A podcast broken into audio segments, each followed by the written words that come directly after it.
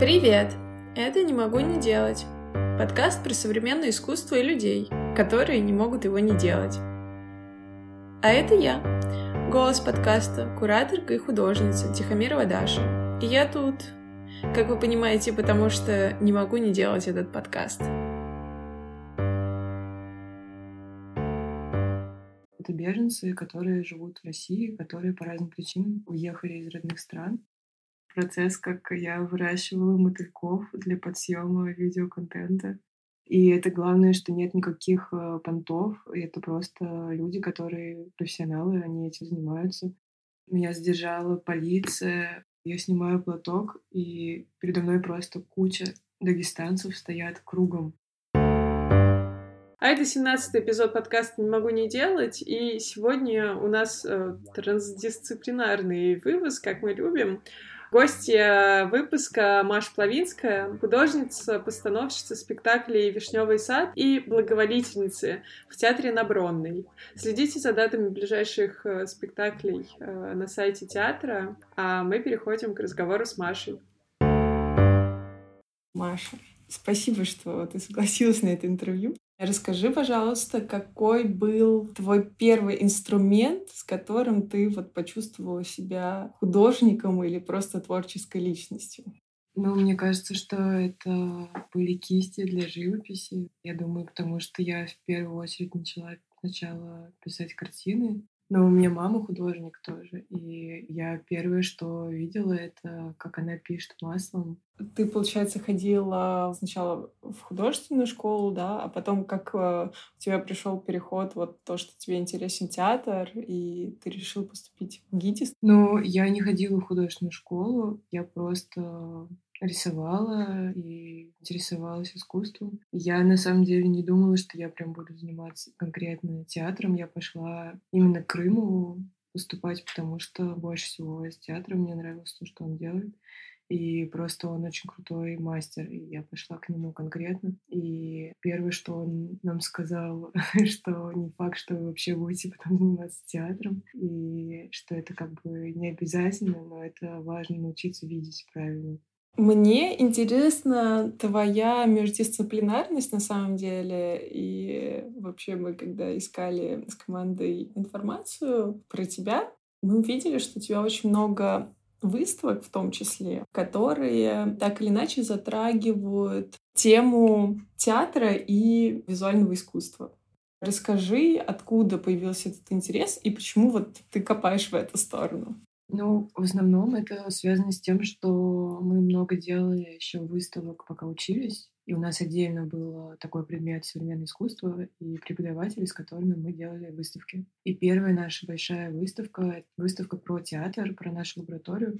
Театр начинается с палки. Это была выставка про наш курс, про наши задания и о том, как э, нас учат думать как художники, в том числе в театральном направлении. И как вообще научиться заниматься театром не напрямую, а с художественным подходом, с каким-то более общим или, наоборот, э, конкретным взглядом, более абстрактно, более на чувство работать. Поэтому было много именно выставок, в том числе для того, чтобы нам переосмыслить вообще, почему мы занимаемся театром и что такое вообще современный театр. У меня как раз еще вопрос в эту же копилку. Когда ты делаешь сценографию, мне кажется, это такая движущаяся инсталляция всегда. И мне очень интересно, оставляешь ли ты какие-то пасхалочки внутри этих инсталляций? То есть так, какие-то тайные знаки, которые важны для тебя, возможно, и их может считать только человек из определенной аудитории, знающий определенные вещи.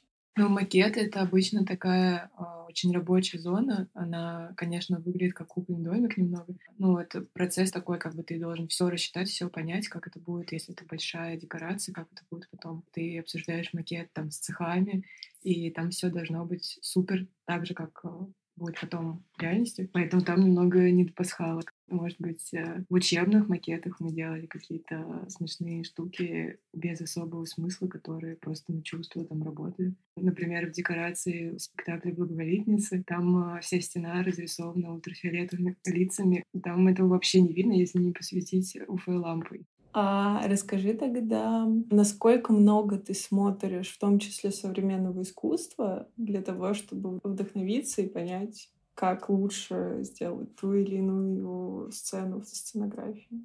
Но обычно конкретный спектакль, он основан на каких-то смысловых историях конкретных очень, которые тут не особо вдохновишься чем-то со стороны, ты, то есть работаешь на идею и на смыслы, которые там закладываются, и уже от них как бы что-то придумываешь и особо в сторону не уходишь. А так вообще, конечно, очень важно и интересно смотреть, э, что происходит вообще в современном искусстве и театре в частности. Очень сейчас много чего меняется, и очень крутого тоже нового появляется в театре. Ну, в основном, мне кажется, в европейском больше, но это тоже очень круто. Там чеховский фестиваль, когда приезжают типа Ромео Костелучи, и ты думаешь, блин, как это вообще можно придумать? И как можно вообще настолько уйти от каких-то традиционных ценностей театра это очень важно и круто, что это происходит. Да, вот мне кажется, как раз в этом мне нравится, ну, то есть я скорее использую современное искусство, но при этом, да, я люблю театр, но я не так погружена в него, как ты, например. Есть какие-то штуки, которые классно работают, и, типа, их можно потом в процессе создания, не знаю, возможно, там сотого спектакля через пять лет после того, как ты что-то увидел, придумать, как это можно интегрировать в спектакль. Я была сейчас на выставке Гидра в Питере, и там была классная инсталляция про природу, просто парусина свисающая. И за 30 минут эта парусина из э, штиля превращается в бурю. Да, это круто.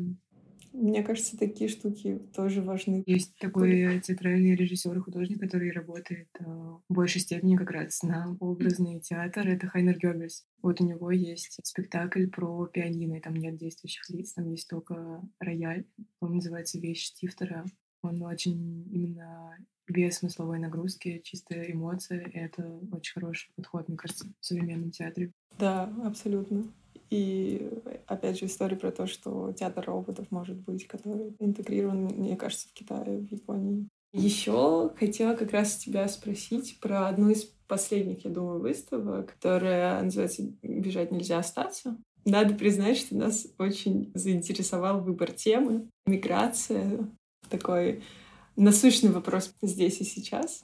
Расскажи, как пришла идея, у кого и какая была твоя часть именно в этой выставке? Ну, это вообще очень был важный для меня проект, тоже он был этим летом. И началось все с того, что издательство «Самокат» выпустило книгу про беженцев. Это полукомикс, основанный на истории реальных героев.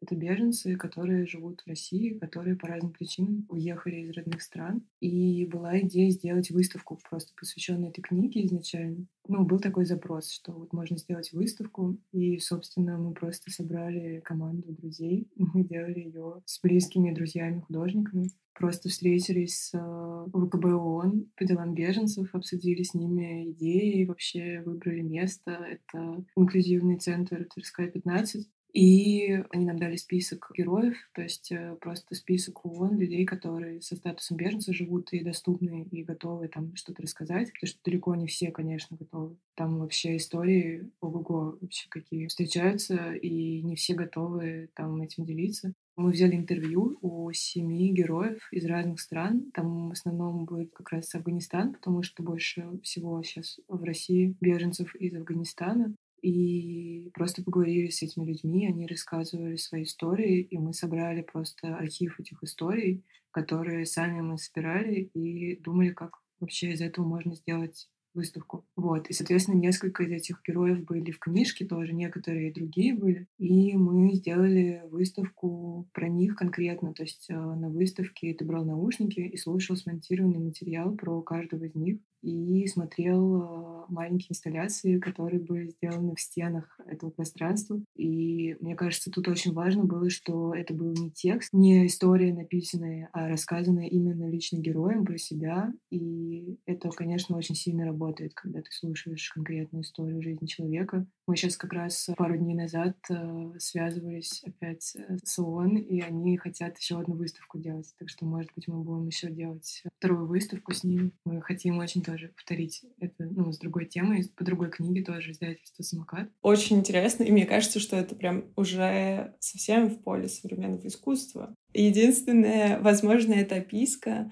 но у тебя на сайте написано, что в этой выставке ты художник-постановщик. Но на самом деле, по сути, мы все художники выставки, там не было никого главного, мы просто все встречались, и мы все это обсуждали. То есть мы все художники и авторы этой выставки. Там еще была серия спектаклей еще про героев, которые мы делали тоже в рамках выставки, как раз вербательные спектакли в наушниках. И это тоже очень круто, потому что на них приходили сами герои. И они приводили семьи, они приходили несколько раз на, на спектакль про себя, и это было очень круто смотреть вообще, как они это воспринимают, и им это важно, и приятно, что вообще про них знают. Я думаю, что для них это очень-очень важно, потому что интегрироваться в другую культуру всегда непросто. И для них это какое-то маленькое признание про то, что они тоже важны, их замечают. И это очень важная работа для меня. Да, это правда. Ну, там на самом деле очень разные судьбы. И есть люди, которые просто взяли и уехали срочно, потому что по-другому было нельзя. Есть люди со статусом беженца, которые родились с ним в России, и им он достался в наследство. И у них, конечно, совсем другая судьба и система как бы вообще восприятия себя, потому что они не чувствуют себя беженцами, они просто родились и выросли в Москве, и просто у них нет возможности, например, путешествовать или какие-то элементарные вещи, которые мы можем себе позволить, они не могут и ждут там по 20 лет э, паспорта просто потому, что они родились здесь, и это очень долгая и сложная система, бумажная там работа. Есть люди, по которым вообще невозможно понять, что они там откуда-то приехали, у них какой-то другой вообще бэкграунд. Была девушка Линда, которая родилась и выросла в МГУ. У нее мама работала в МГУ, и она выросла в главном здании МГУ. Она там жила, по-моему, до 16 лет или что-то такое. И она всю жизнь жила в России, и она никогда вообще не чувствовала себя, естественно, беженцем. И вообще, вот когда мы с ней говорили, она только за два года до этого, по-моему, получила документы. То есть она всю жизнь прожила со статусом беженца. У нее даже была бумажка, где было написано, что она без определенного места жительства. Она сама рассказывала, что она, кроме себя, никогда не видела ни у кого такого документа. Мне кажется, это моя вообще любимая выставка за последние там несколько лет. Это прямо очень круто было. А расскажи, как у вас формируется комьюнити вот среди художников, художников-постановщиков, режиссеров? Как вот происходит, не знаю, нахождение друг друга, как soulmate'ов, как близких людей, с которыми хочется дальше работать, что-то делать, вот как с Микитой, например.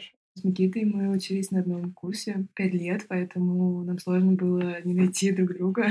И просто так устроен наш курс, что учатся вместе актеры, режиссеры, художники и делают что-то вместе.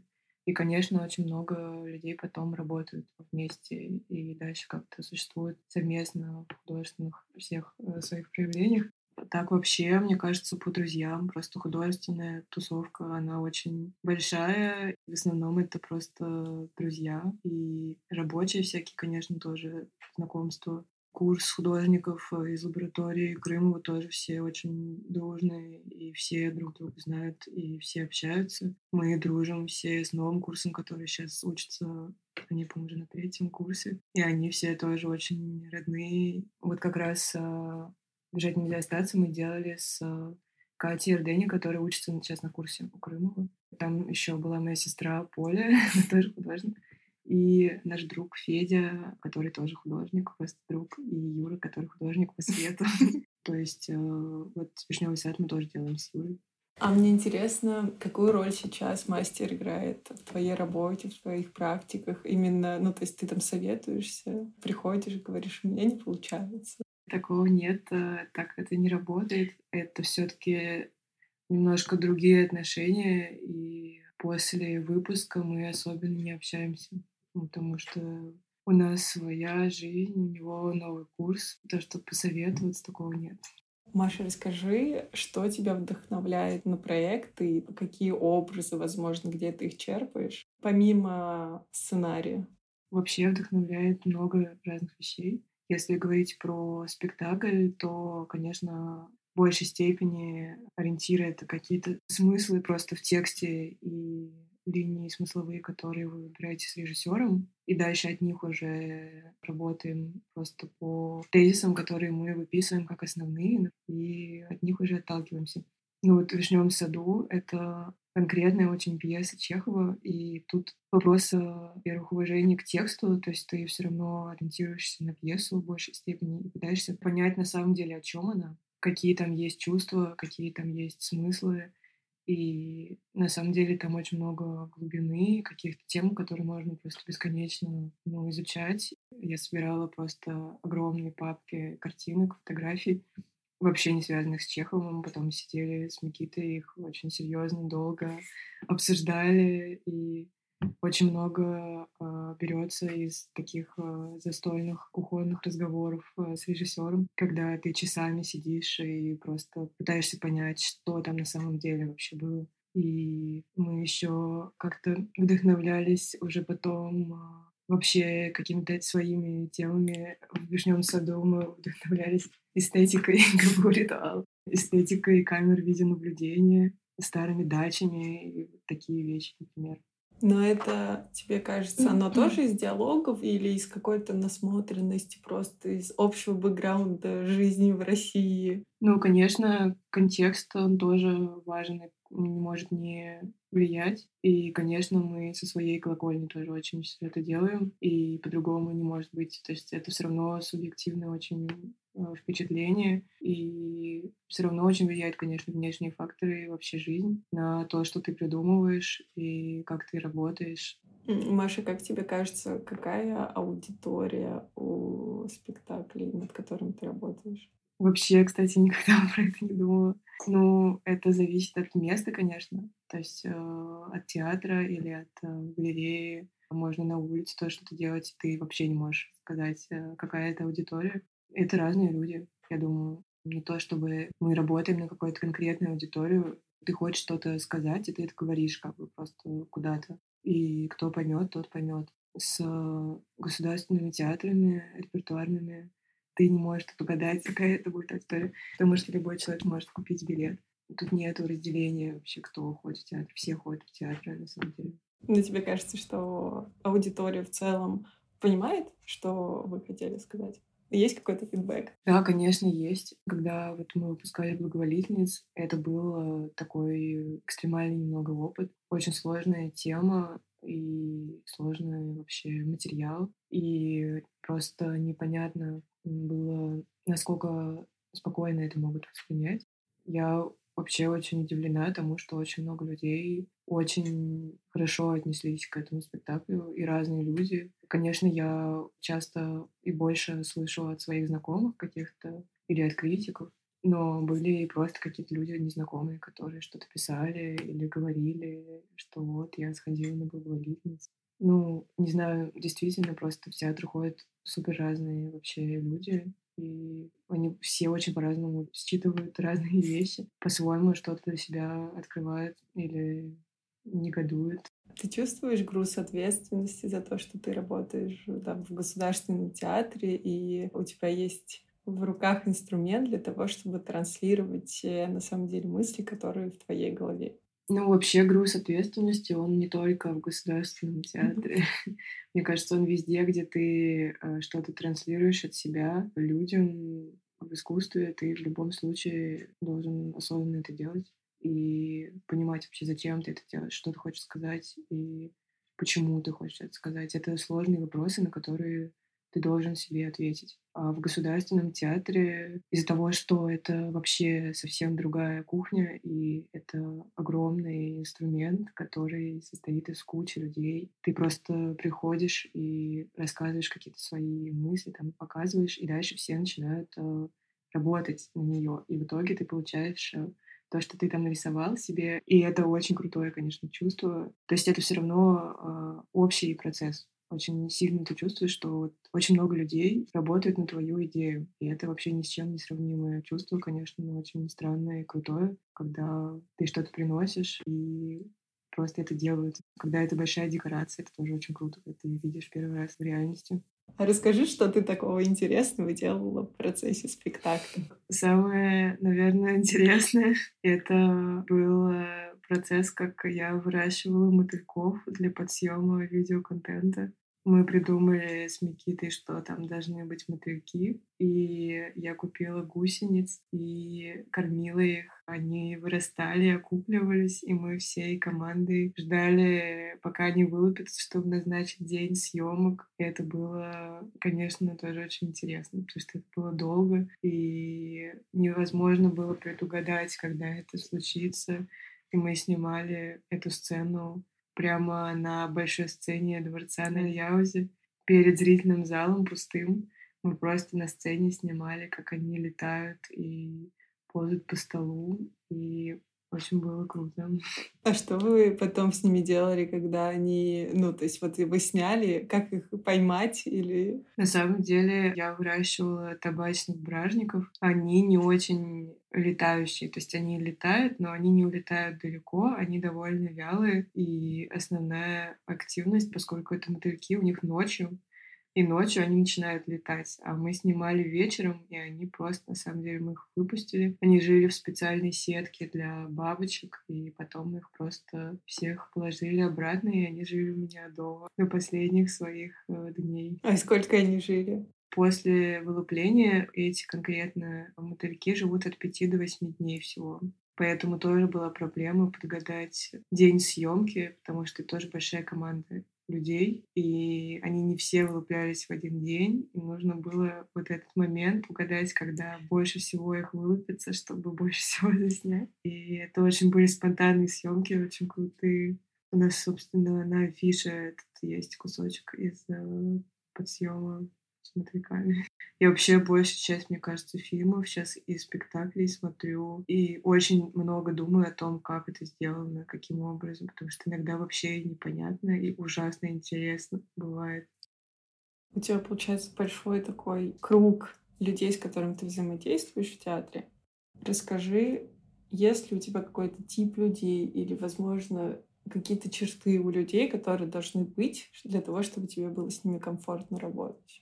Специально я об этом не задумывалась, но на самом деле главное, чтобы мы слышали друг друга, чтобы мы разговаривали на одном языке, и чтобы человек вникал, просто хотел делать общее дело, потому что театр — это общее дело.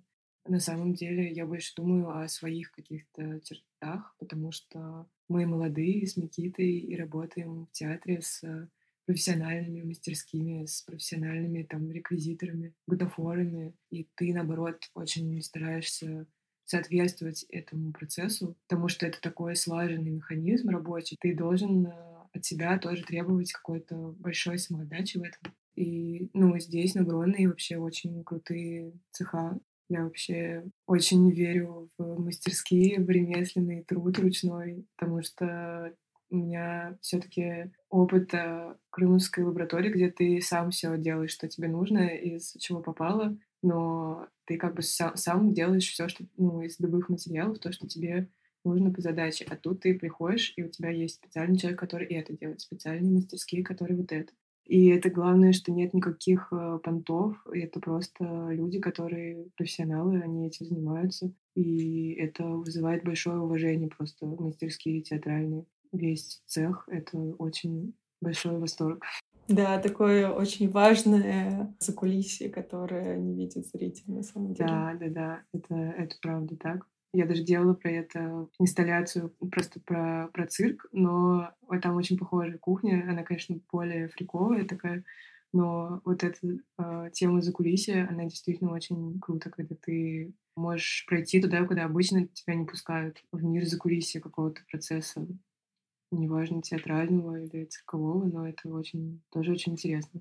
Сейчас хочу вернуться, даже не вернуться, а прийти к твоей живописи, потому что то, что я вижу на сайте, у тебя достаточно много живописных работ. Расскажи, это параллельная история какая-то с тем, что ты делаешь в театре? Или у тебя вот идет такой флоу, который из театра перетекает на холст? Ну, это скорее, конечно, параллельная такая история, потому что это все-таки очень разные вещи. И живопись, она скорее просто для тебя. И это процесс, который просто существует для того, чтобы ты мог э, что-то переосмыслить или понять вообще про жизнь. Это скорее не работа, а просто какой-то В общем, мне кажется, что живопись с театром, она не особо связана, просто есть отдельная живопись, отдельно театр. Сейчас я пишу меньше, и большая часть работы это тоже в рамках лаборатории у нас было обязательное занятие живописи. Раз в неделю у нас был чудесный преподаватель по живописи, и это просто очень круто, что это было, потому что это настолько вообще как-то прочищает голову и учит тебя думать э, цветом, фактурой, текстурой, вообще композицией. Это очень важно и очень круто и просто приятно этим заниматься. Я всем очень советую. Да, но так как я достаточно много общаюсь с художниками, которые как раз э, пишут, в том числе и для них это абсолютно работа, знаешь. То есть они приходят в мастерскую и вот начинают работать, начинают писать. Мне кажется, что когда у тебя есть и так уже одна работа, то живопись скорее может быть хобби, но, видимо, не таким активным все таки потому что на это нужно много времени, много сил. Да, это так. На самом деле нужно просто определенное состояние, которое не всегда у тебя есть, когда у тебя какой-то проект горит, и ты головой целиком в него погружен ты не можешь просто абстрагироваться. То есть на самом деле так надо делать. Нужно просто уметь отключать э, голову и просто заниматься живописью там раз в неделю. Потому что это очень просто полезно для всех художников. Но так не всегда получается просто, когда какой-то сложный проект, и все-таки живопись такая вещь, что ты должен как-то с определенным состоянием это делать. А как ты думаешь, э, твой опыт, в том числе создание макетов, потом вот у тебя был опыт «Бежать нельзя остаться», там, где ты такой художник, который при этом делает, с одной стороны, немного макеты, но при этом уже художник. Как ты думаешь, может ли это развиваться как самостоятельная такая история вне театра, а просто тебя как современного художника, который делает инсталляции или мини-инсталляции, или ну, какой-то найти свой медиум в поле современного искусства? Именно формат э, маленьких инсталляций, макетов? Возможно, да. Почему нет? Ну, я думаю, что, в принципе, это возможно, конечно. Вопрос, э, зачем это делать? Это немножко такая прикладная штука, можно делать макеты просто потому, что тебе это нравится, но обычно это как э, чертеж, например, делать, как э, рабочая тетрадь немного. То есть ты можешь э, внутри что-то придумывать, чем-то вдохновляться как раз внутри рабочего процесса и искать какие-то фактуры, материалы подходящие внутри. Но это твоя рабочая зона, она не на показ все-таки. То есть у нас, конечно, в мастерской мы, например, диплом защищали макетами, и они были на показ. И вообще большой акцент на макетах, как на произведении искусства. Но там это была другая немножко тема, что ты защищаешь э, спектакль как э, художник и режиссер. То есть ты защищаешь не красивый макет, а идею спектакля и развитие этого спектакля в макете. То есть ты как кукольный театр показываешь развитие идеи. И в этом смысле зритель он оценивает э, концепцию а не только красиво покрашенная коробка. Ну нет, я не согласна. Например, а, у тебя на сайте видео с рыбкой. Но это не совсем макет. Это работа, она посвящена опере, и ее нужно на самом деле смотреть на нее в наушниках. И там на тех выставках, на которых она была, она шла именно с наушниками, то есть ты слушал Генри Пёсел, Король Артур, оперу, и это был просто образ э, этой музыки. То есть э, тут это связано все-таки с а, конкретной оперой, и ну, это сложно назвать макетом. Я тебе о том же. Ты работаешь в поле вот этих инсталляций. На самом деле макет — это тоже инсталляция, просто там уменьшенная. И мне кажется, это классный такой метод, возможно, для создания mm-hmm. образов, в том числе вне пьес. Пока ты студент, ты можешь развлекаться и делать э, смешные какие-то крутые, красивые макеты и показывать их там на выставках молодых художников.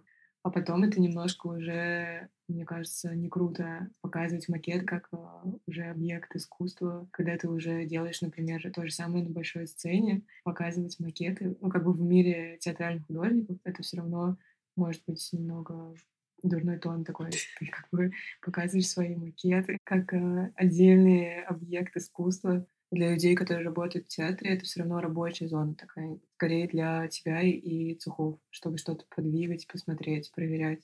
Хотя, конечно, все пять лет нашего обучения мы супер любили делать макеты, и это вообще никак было не связано с реальностью. Это абсолютно все было невозможно сделать в реальности никак, и это вообще имело отношение только к какой-то визуальной составляющей, к образности, к смыслу, но это как раз была чисто такая игрушечная бумажная архитектура. Но они не были рассчитаны на реализацию, это было именно по идее, по развитию, по мысли. Такая игра как бы большого художника. Вообще, на самом деле, вот ты спросила, может ли быть э, сфера макетов э, отдельным искусством. Я помню, что когда я делала эти аквариумы на оперу, мне начали писать очень много разных людей, которые хотели купить эти объекты или делать э, бизнес на них. У меня был такой выбор сложный, потому что я была студентом, и я понимала, что всем очень нравятся рыбки там, в необычной среде, и всем вообще пофиг абсолютно на оперу, в которой это сделано. И просто всем нравится, и поэтому это работает. Все вот хотят там себе в офис поставить. Кто-то мне предложил делать э, бизнес-подарки с аквариумами. И я поняла, что я просто не готова на это в тот момент, потому что это превращалось э, в какой-то бизнес-план. Совсем не то, что мне нужно было тогда делать. И делать э, каким-то корпорациям подарки, это вообще как бы совсем не путь художника, мне кажется. И я в итоге почти от всего отказалась, потому что мне показалось, что это такое все-таки не про художника немного штука, что ты делаешь какие-то на заказ а, продукцию. И это чуть-чуть а, в моем понимании расходится с путем художника. Да, это, конечно, ближе к дизайну абсолютно, но мне кажется, что это могло бы дать тебе, допустим, какую-то свободу, если бы этот проект заработал. Ты бы могла не работать сейчас в театре и придумать свой театр, допустим, и делать. Возможно, это не была бы настолько прибыльная тема, чтобы я была абсолютно ни к чему не привязана. Но на самом деле, если бы у меня был какой-то безграничный ресурс, что я бы перестала не знаю, работать в театре или делать выставки. Ну, в смысле, это никак не зависит от свободы. Ты можешь на самом деле все, что хочешь делать. Просто нужно знать, э, куда идти, с какой идеей вообще. Тебе ничего не мешает делать то, что тебе хочется делать как художнику. Не знаю, я просто очень не люблю вот эту всю тему, что ты делаешь что-то... Нет, есть, конечно, очень крутые художники, которые делают что-то супер дорогое. Не знаю, Дэймон Хёрст делает черепа из алмазов, и я готова это принять, потому что до этого он сделал акулу, но я не хотела бы быть таким художником, который делает какой-то объект, продает его за миллионы. Это как будто немножко все-таки становится больше на продажу, чем для себя. Может быть и нет. Но у меня немножко есть такое чувство, что все-таки ну, искусство не должно быть целиком и полностью на продажу. Слушай, абсолютно, но Дэмиен Хёрст, например, также сделал э, большой проект в Венеции, который был таким fake news, э, как будто они достали там огромные какие-то скульптуры Микки Мауса, еще кого-то, и поставили это все, по-моему, в павильон Британии, если я не ошибаюсь, и сделали mm-hmm. из этого такой огромный просто пиар. Эти скульптуры, наверное, он может их продать, но я не думаю, что вообще они кому-то нужны. Это скорее возможность реализовать какую-то большую классную шутку, которую придумал художник. Это так, но мне кажется, что для молодых художников все равно очень важно не распаляться и ставить себе какие-то задачи и вопросы себе задавать, типа, зачем ты это делаешь, почему ты должен делать именно это. И очень важно, чтобы не делать непонятно зачем, непонятно что, делать это просто так, чтобы делать что-то. Ну, это чисто мое субъективное мнение, что все-таки должно быть какое-то уважение к людям, которым ты это покажешь, и к себе, что ты все-таки понимаешь, зачем ты что-то делаешь. Это вообще сейчас не к Дэймону Хёсту. Просто он может себе такое позволить. Просто потому, что ты понимаешь, на самом деле, зачем он все это делает.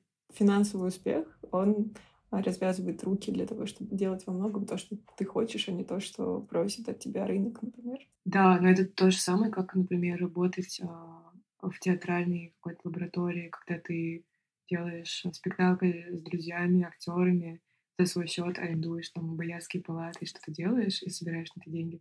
Или ты делаешь это в государственном театре с большим бюджетом, с большими возможностями. Я считаю, что и то, и то очень достойно, типа, и круто.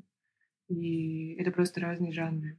И это не значит, что в театре государственном у тебя больше возможностей быть свободным. Ты можешь быть свободным финансово в каком-то смысле или там каких-то именно технологии, технологии, да, но а, в чем-то ты может быть менее свободным, чем делать это где-то за свои деньги с кем-то.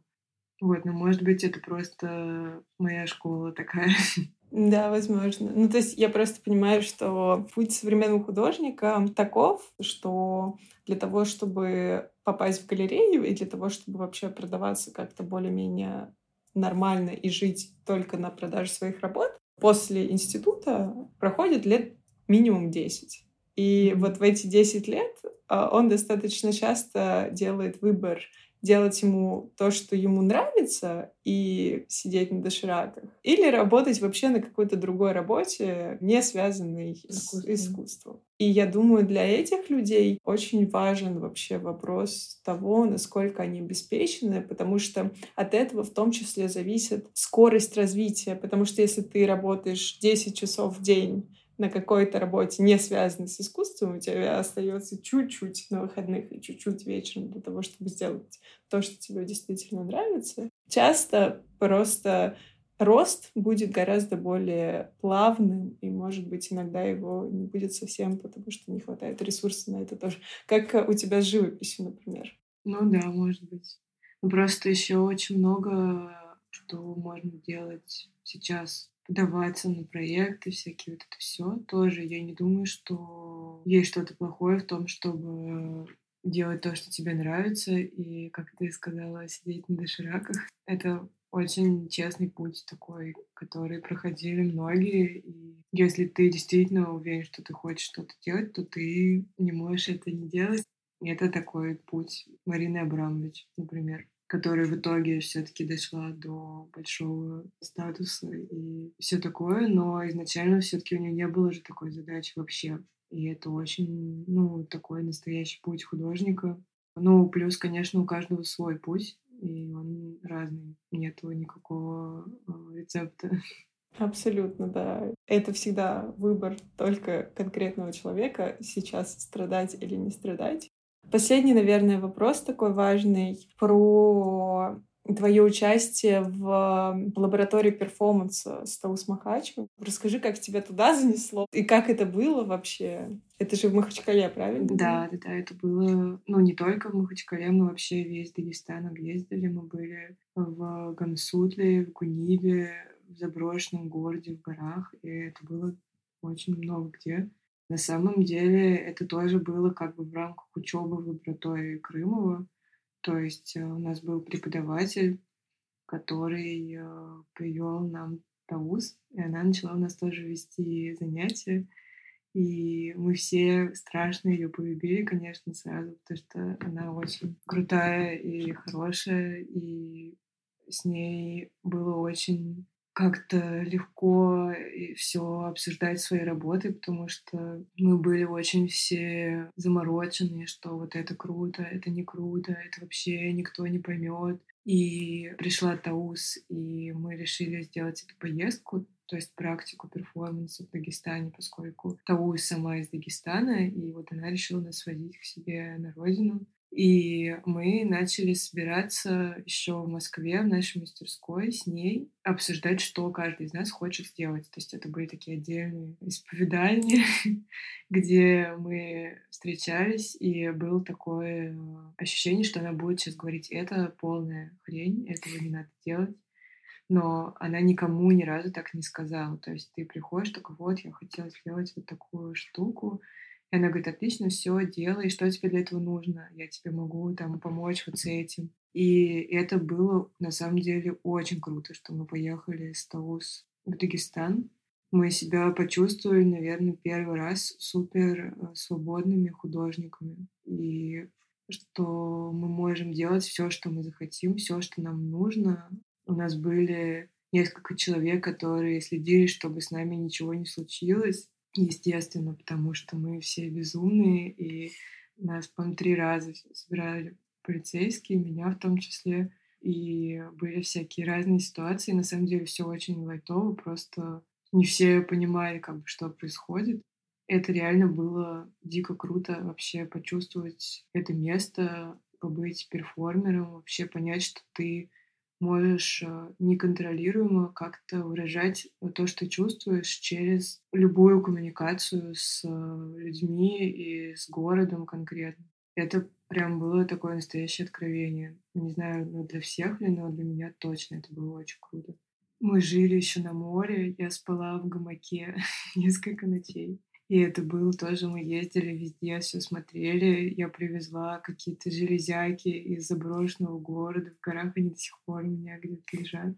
На самом деле мы там делали перформансы. Тема была понять Дагестан. И я решила просто походить по рынку с завязанными глазами, босиком, без всего, без вещей, просто попробовать туда нырнуть, в этот рынок в Махачкале, со мной пошел мой преподаватель Дмитрий Буткевич, который должен был контролировать этот процесс, то есть никак не участвовать, просто чтобы там ничего не случилось. И это было реально очень крутой опыт в моей жизни. Просто ты в Махачкале по рынку ходишь босиком, трогаешь какие-то фрукты, идешь просто, слышишь голоса. Я реально прочувствовала это место, у тебя обостряются вообще все эмоции меня какая-то женщина взяла за руку, начала водить. Потом э, меня задержала полиция. Я снимаю платок, и передо мной просто куча дагестанцев стоят кругом. Только мужчины стоят и смотрят на меня. И полицейский просит мои документы. У меня с собой, естественно, ничего нет. Подходит э, Дмитрий Олегович, начинает объяснять что-то.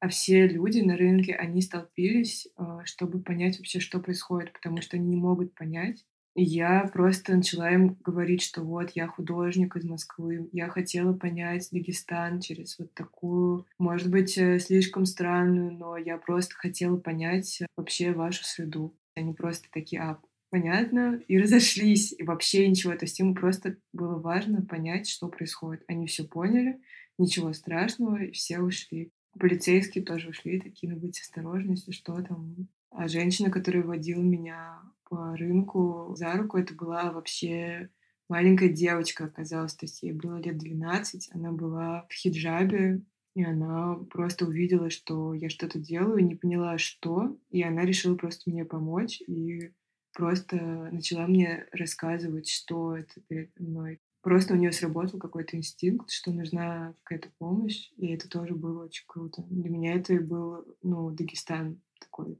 я буквально в ноябре была. Мы много нашли друзей там, как-то очень открытые люди. Да, это правда. Это вообще меня поразило больше всего. Я еще там продавала вещи на рынке свои. И ко мне пришел человек. Такой, у тебя что-то случилось? Давай я тебе помогу. Я говорю, нет, у меня все хорошо, все отлично. Он говорит, вот знаешь, э, я тебе оставлю свой номер, меня зовут Рафаэль, вот у меня сейчас нет денег, в воскресенье будет, я тебе могу де- денег типа найти. Я говорю, не надо, спасибо. И там просто вот такое ощущение, что все просто готовы помогать в чем-то. И я думаю, что если бы я так в Москве походила по рынку, было бы вообще другое очень классный опыт, мне кажется, и его, возможно, стоит взять на заметку и где-нибудь еще провести такой перформанс, потому что мне кажется, что в Барселоне, например, на рынке это тоже будет очень классно. Да, в Барселоне, кстати, круто. На самом деле у меня был какой-то план попробовать это сделать в Москве, чтобы просто оценить разницу культур вообще людей. Я могу сказать, что в Махачкале мне было не так страшно это делать, как в Москве. Там э, какое-то доверие почему-то к людям, оно больше. Да, еще, возможно, в Москве просто все запуганы, в том числе полицейские, но как бы они сразу тебя подозревают в чем-то. Да, да, это тоже, да. Кто твои любимые режиссеры и вот кого бы ты хотела посоветовать как такого вдохновителя? Вообще очень много сейчас крутых режиссеров. Наверное, всех русских все и так уже знают. Поэтому я как художник очень много смотрю на визуальную составляющую, конечно, спектакля. И сейчас мои фавориты — это Филипп Кен, абсолютно точно. «Ночь кротов» — самый мой вообще сейчас любимый спектакль. Хайнер Гёббельс, конечно, тоже просто нереально красивый, нереально тонкий всегда. И Ромео Костелучи. Я могу посоветовать точно фильм, который я недавно посмотрела. И он очень связан, на самом деле, с э, профессией театрального художника, но не напрямую. Это старый японский фильм, называется «После жизни» он, по-моему, 98 -го года. И это фильм про людей, которые после жизни попадают в такое специальное место, где работают люди, непонятно, что это за место, но а, они должны там выбрать свое одно воспоминание из жизни, и работники этого места, они воссоздают это воспоминание как декорации, и потом человек проживает еще раз этот момент, и потом отправляется куда-то дальше. И вот сам процесс, как он показан там, это очень похоже на это чувство, когда ты первый раз работаешь на большой сцене. Ты как будто делишься своими мечтами или снами, и потом ты их видишь в реальности. Вот это типа то, как это происходит. Ну да, абсолютно. Все равно это же твоя креативность и твой мозг создает то, что мы видим на сцене. И мне кажется, что можно сделать, не знаю, тест из 100 сценографов, художников, и все 100 сцен будут разными. Хорошая, кстати, идея для проекта. Да, может быть, исследование. Спасибо большое, Маша. Очень приятно было поговорить. Спасибо тебе, мне тоже очень было приятно. А в конце выпуска мы, как всегда, хотели бы поблагодарить э, вас, наших слушателей, и нам очень приятно будет видеть ваши лайки и комментарии на всех платформах. И у нас есть еще одна классная новость э, во вселенной подкаста. К нам пришел первый патрон на Патреоне. Спасибо вам, что верите в нас. Если вам тоже нравится наш подкаст, и вы готовы его поддержать, в том числе финансово, переходите по ссылке на Patreon в описании подкаста. Услышимся в следующем эпизоде.